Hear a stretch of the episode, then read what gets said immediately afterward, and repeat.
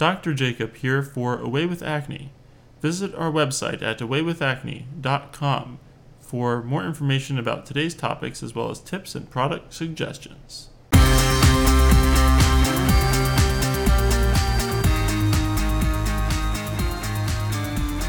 Dr. Jacob here, and we're talking about different types of acne and how they're treated differently.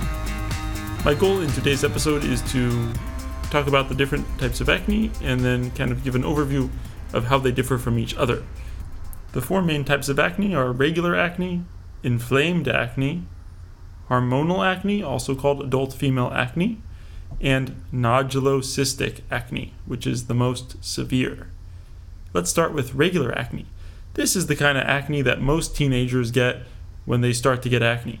They have a few clogged pores, also called comedones, on the forehead and sometimes the cheeks and nose. The area on the face that includes both the forehead and the nose is often referred to as the T zone, and hence T zone acne usually refers to acne of the regular type in this oily area. So that's the regular acne. It's the least severe of all the different types of acne, and it's the easiest to treat. Moving on, if regular acne becomes more inflamed, with more redness, with actual pimples and not just clogged pores, uh, sometimes the pimples come with pus too, it's called inflamed acne. So the pimples are sometimes called papules, and the, the pus filled pimples are sometimes called pustules.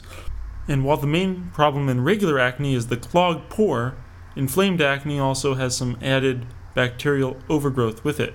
And that's important because when the acne is inflamed, we often add topical substances with antimicrobial abilities into the treatments versus just for regular acne, stuff to unclog the pores. Moving on, we have hormonal acne, also called adult onset female acne, which for the most part has its onset as an adult, although it can be in uh, the later part of puberty. It is exclusive to women, so men don't have to worry about this type of acne. And it is important to discover if there are certain hormone imbalances, particularly the polycystic ovarian syndrome, also called PCOS. If it is, treatment of the PCOS sometimes improves the adult onset female acne, also called hormonal acne. Finally, we get to the most severe type of acne, which is nodulocystic acne. And nodulocystic acne is uh, more inflamed than the inflamed acne with large nodules or cysts, sometimes measuring half an inch or more, on the face. It can also be on the chest or back. So the secret is to find out which type of acne the patient has, and then the treatment follows from the correct diagnosis.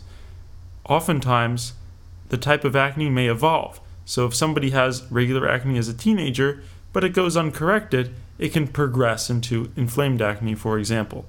One last word is that occasionally the hormonal type female acne can also have the regular acne or the inflamed acne with it, so called combination acne, with the hormonal type plus one of the other three.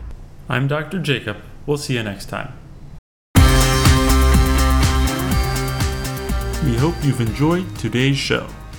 Visit our website at awaywithacne.com for tips and product suggestions, as well as more information about today's topic.